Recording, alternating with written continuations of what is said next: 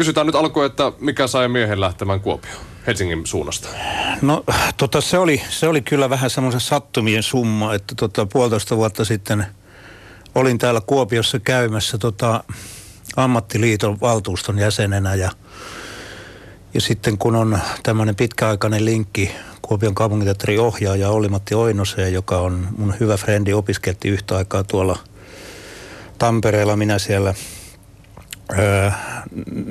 näyttelijäpuolella ja hän sitten siellä Dramat-studion puolella tunnettiin niistä, niistä vuosista lähtien ja sitten istuttiin iltaa ja hän sitten rupesi kyselemään mun elämäntilanteesta ja oli kuullut, että mulla on eron jälkeen uusi parisuhde ja kysyi, että mitä se Sari sitten tekee. Mä sanoin, että lavasta ja ja hän meni oudon näköiseksi ja sanoi, mietti hetken ja sanoi, että hän tarvii seuraavaa juttua lavastajan, joka olisi tuossa puolen vuoden päässä, että tota, voiko hän ottaa yhteyttä. Ja näin kävi sitten, otti yhteyttä ja Sari sitten lavasti tämän mm, Pärimänin syyssonaatin ja tykästyivät ilmeisesti hänen työhönsä niin paljon, että tarvisivat hänelle työtä.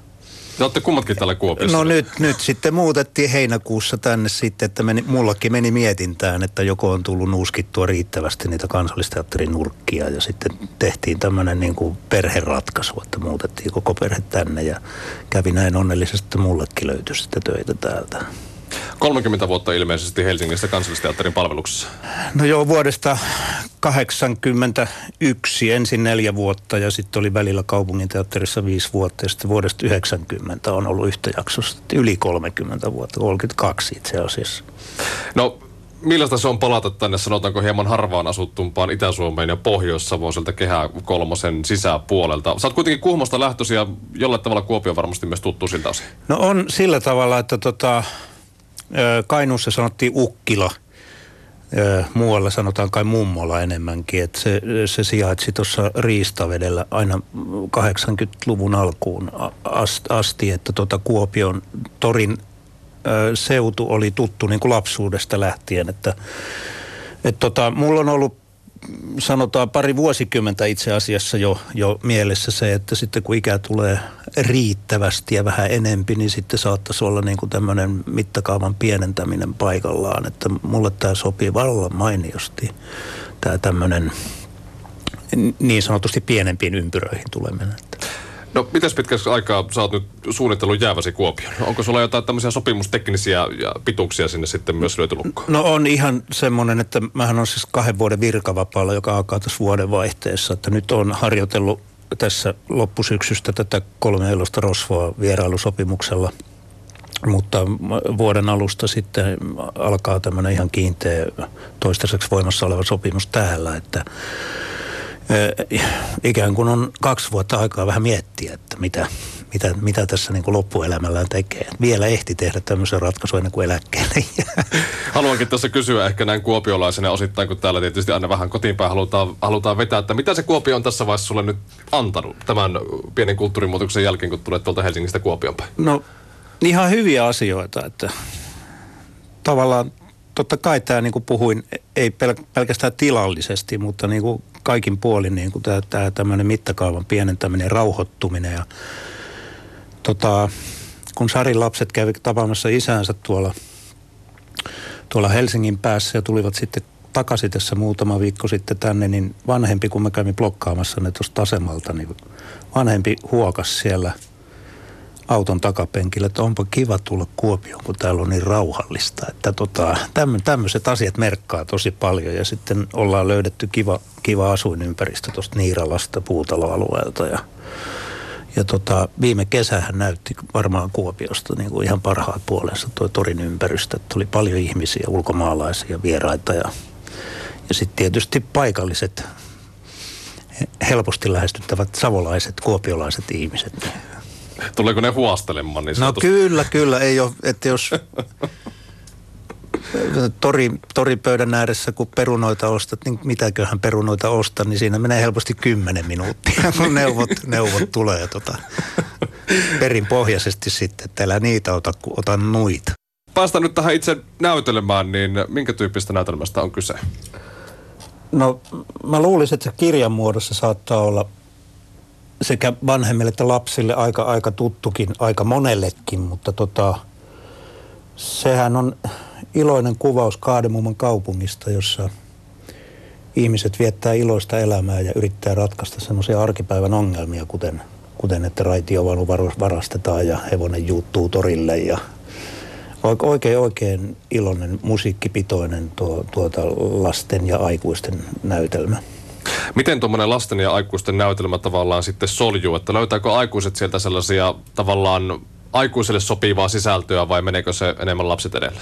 Mä luulen, että tota kuitenkin katsotaan niin kuin lapsen, äh, vanhemmatkin saattaa katsoa sitä niin kuin lapsen näkökulmasta, että, että tota, kun aina, aina täytyy tietysti, kun lapsille tehdään äh, satua tai tämmöistä niin kuin lastennäytelmää, niin pitää niin kuin yrittää pitää huolta siitä, että siinä on jotain sellaista elementtiä, mistä lapsi voi haltioitua.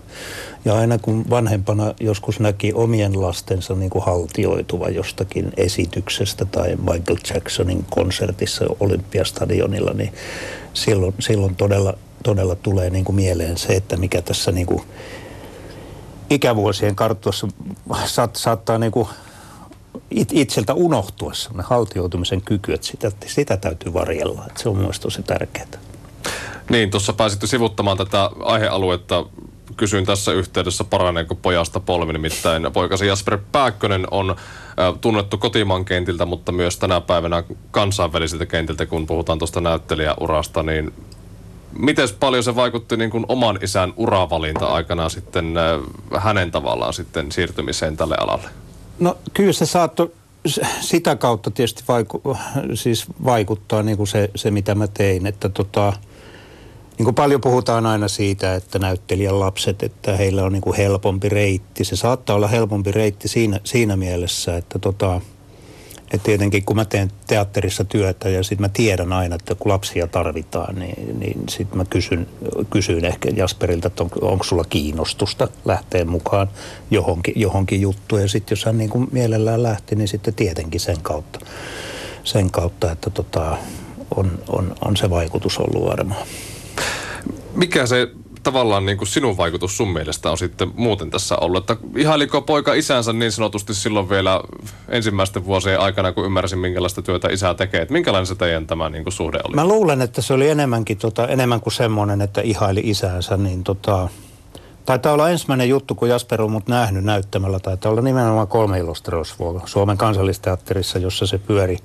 Taisi pyöriä peräti viisi vuotta. Mä näyttelin leijonaa siinä ja sitten mulla oli kaikki mahdolliset – akrobaattiset yllä putoamis, yllä kaikki, kaikki mahdolliset temput siinä mukana tietenkin. Että saatto sen kautta, sen kautta niin kuin tuntea jonkinnäköistä ihailuakin sitä, sitä, sitä niin kuin isän duunia kohtaan. Mutta mä luulen, että se oli enemmänkin se niin kuin laji, joka sitten vei, koska onhan tämä niin kuin aika omalaatusta, että pääsee, pääsee toisen ihmisen nahkojen kautta niin kuin tavallaan viestittämään jotain niin kuin ehkä, ehkä silleen karkeasti sanottuna jopa omaa traumaansa, joka on elämässä syntynyt, tai niin kuin käsittelemään sellaista aihetta.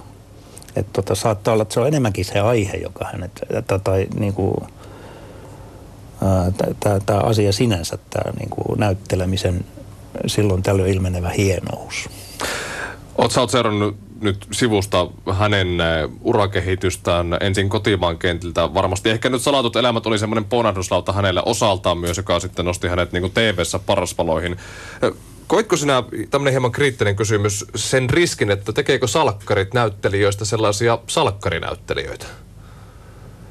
No se on, tota, siellähän on paljon semmoisia semmoisia ihmisiä tuota, töissä – ihan mitenkään arvottamatta, jotka ei esimerkiksi ole saanut koulutusta. Jasperhan ei ole esimerkiksi käynyt teatterikoulua. Että, että se vaara tietysti on olemassa, koska se, kun tämähän on tietyllä tavalla, tota, vaikka sitä yrittääkin välttää, ettei voi lähteä mallintamaan tai niin kuin tavallaan, mutta kyllä mäkin istuin, kun mä kansallisteatteri tuli, mä istuin, katon isoja poikia, Jussi Jurkkaa ja näitä, ketä siellä oli, Kosti Klemelää ja näitä, kun näin, näin niitä näyttämöllä, niin istuin, silloin kun ei mua tarvittu, niin mä istuin näyttämöllä katoin, miten ne teki työtä. Ja ilmeisesti jossakin määrin opin myöskin siinä jotain. Että tota, mutta se vaara ehkä saattaa tulla just sen kautta, että, että tota, no, kameratyöskentely on ensinnäkin hirmu erilaista kuin esimerkiksi teatterinäyttämön työskentely, että, että, että ikään kuin tämän niin kuin mallioppimisen kautta saa niin kuin vääränlaisia malleja ja mahdollisesti jopa maneereita, joita ryhtyy toistamaan. Että tota, on, on siinä semmoinen vaara olemassa kyllä, että – mutta, mutta kyllä siitä voi pysyä vapaanakin. Se riippuu siitä, miten sä itse niin kuin asennoidut siihen työhön, että haluatko oppia ja haluatko ajaa itse semmoiseen pisteeseen, missä joudut kyseenalaistaa sitä, mitä äsken olet tehnyt tai niin kuin tähän asti olet tehnyt. Että semmoisesta asenteesta siinä on kysymys. Palaan tuossa vielä TV Suomen elokuvahistoriassa taaksepäin. Teidät nähtiin kummatkin samaan aikaan tuossa Matti-elokuvassa. Sinä etsitit Matin isää ja hän taas itse asiassa Mattia. Niin, niin. Minkälainen oli tämmöinen niin kuin isä-poika, poika, tota, niin, niin, miltä se niin kuin tavallaan tuntuu? Se on hirveän vaikea ymmärtää ehkä tälleen niin kuin maalikon näkökulmasta, niin avaa sitä vähän. No ei se, tota, se sen kummallisempaa itse asiassa. Mun velihän on näyttelijä kanssa, ollaan Antin kanssa näytelty siis näytelmissä ollaan muun muassa näytelty veljeksi Antin kanssa, kun ollaan oikeastikin veljeksi. Ja ei se, sehän on, sehän on ammatillinen se tilanne. Et tota, totta kai siinä niin kuin pääsi, pääsi silleen niin kuin uteliana isänä kurkistaa niin kuin siihen, siihen tavallaan siihen, että miten, miten, miten poika käsittelee tämmöistä teemaa, joka on vielä niin kuin jotenkin aika, aika hurja. Ja siis mullekin niin kuin ehkä kovimpia juttuja on ollut semmoiset niin oman ammattiurani aikana, kun on näytellyt semmoista oikeasti elävää, elänyttä tai elävää ihmistä, niin siinä, siinä on kyllä haastetta. Että tota, se, se oli hyvin mielenkiintoinen tilanne, mutta ennen kaikkea se tilanne ammatillinen, että, että se, se otetaan niin kuin, siinä voi olla kuka hyvänsä siinä sun edessä. Että se kohtaushan oli se justiin, missä Matti näkee, se iso kohtaus oli se, missä Matti näkee sitä painajaista, että hän hyppää ja hän lentää eikä tule alas ei putoa. Herää semmoisen painajaisen, isä tulee ja rutistaa ja lohduttaa, että kyllä se sieltä alas tulet, niin kuin kaikki meistä on joskus tullut. Että se oli niin kuin sillä tavalla aika jännästi symbolinen kohtaus. Haluaisin tuossa vielä kysyä Jasper on siis nyt noussut parraspaloihin tuolla maailmalla Vikings-sarja, muistaakseni HBOlla oli yksi niistä, josta, josta hänet tuli tunnetuksi. Ja ehkä tämä viimeisin äh, Golden Globe-ehdokkuuttakin nauttiva äh, Spike Leein ohjaama elokuva Black Clansman, jonka itsekin kävin elokuvateatterissa katsomassa. Ja erittäin vaikuttava oli hänen tämä roolisuoriutumisensa, niin kun sinä näit tämä elokuva mahdollisesti jossain kohtaa, niin pohditko sä tavallaan sitä hänenkin kehityksen kirjoa siihen pisteeseen asti? Kyllä joo, ja sitten semmoinen asia, mitä ei varmasti ihmiset tule ajatelleeksi, että miten paljon töitä, töitä niin kuin joutuu tekemään tuolla maailmalla sen eteen, että, että on sitten semmoisessa tilanteessa, että tota, pääsee, pääsee tollakin tavalla niin, kuin niin sanotusti esille tuolla niin kuin kansainvälisissä ympyröissä. Jasperhan käy tehnyt siis toistakymmentä vuotta työtä sen eteen, että oppii esimerkiksi suomen, suomen kielen mur, murteen, tai siis suomalaisittain englannin puhumisen murteen pois omasta kielestään, että et, äh, hän on sitä tehnyt, sitä, sitä työtä siellä, oikeastaan niistä vuosista lähtien, kun oli vaihto siellä. Et, tota, et, et se, se työ on ollut tosi kova ja kymmeniä, satoja, ehkä tuhansia tapaamisia ja mahdollisuuksia, jotka on ihan nenän edessä, jotka sitten eivät toteudukaan. Ja tota, siihen, siihen liittyy paljon, paljon semmoisia tekijöitä, mitä ehkä ihmiset ei tule ajatelleeksi. Mutta hienoa, että näin on käynyt. Eli se on monien sattumusten, onnenkantamoisten ja totta kai sitten myös ammattitaidon tämmöinen. Ja kovan työn tulosta, että näin, näin on käynyt. Ja sitten tässähän kävi sillä tavalla onnellisesti, että yleensä, yleensä niin kuin – ne on ihan eri ihmiset, jotka siellä niin castingeissa istuu, mutta tällä, tässä tapauksessa kävi niin, että Spike Lee oli itse paikan päällä.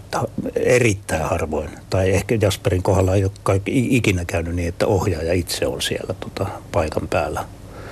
Niin kuin siinä casting-tilaisuudessa, missä sä menet tekemään sen muutaman, muutaman sivun kohtauksen sinne tota, ehkä kolmantena, kymmenentenä sinä päivänä henkilönä siihen huoneeseen. Ja ja sitten niillä bondas.